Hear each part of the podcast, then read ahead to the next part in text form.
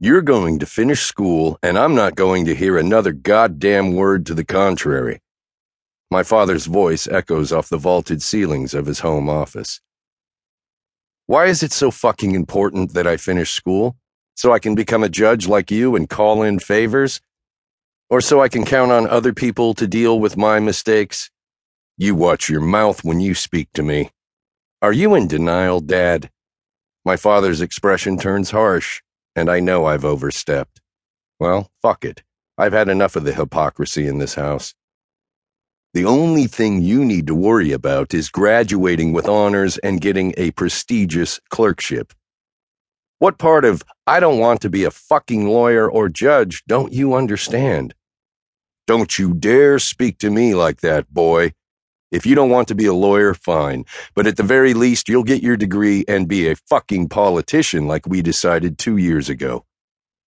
I cross my arms over my chest, adopting his thunderous expression. No, I'm done. Dropping out. Over my dead body. My father enunciates each word clearly.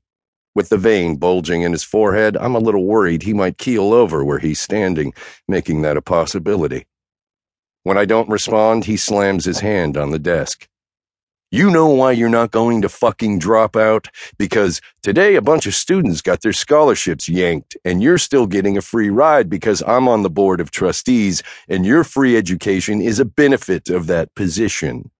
You can't walk away from that unless you're truly an ungrateful little prick. And I know I didn't raise my son like that. His words stopped me cold. What the fuck? I know more than one student getting through law school on a scholarship. They pulled everyone's scholarships, every student in the Merit Scholarship Program.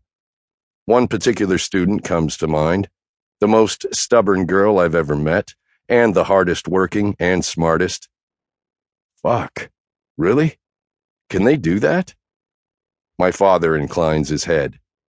I advised against it, told them to suspend the program for all new applicants and meet the obligations of the current ones by making alternative budget cuts or taking on additional debt, but it wasn't a possibility. There was no way around it.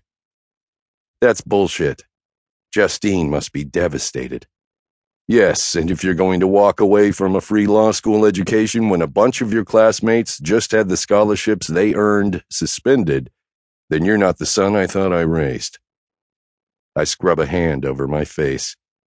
Nothing like a fucking guilt trip to make me fall in line, Dad. Fine, I'll graduate. But that's all I'm agreeing to.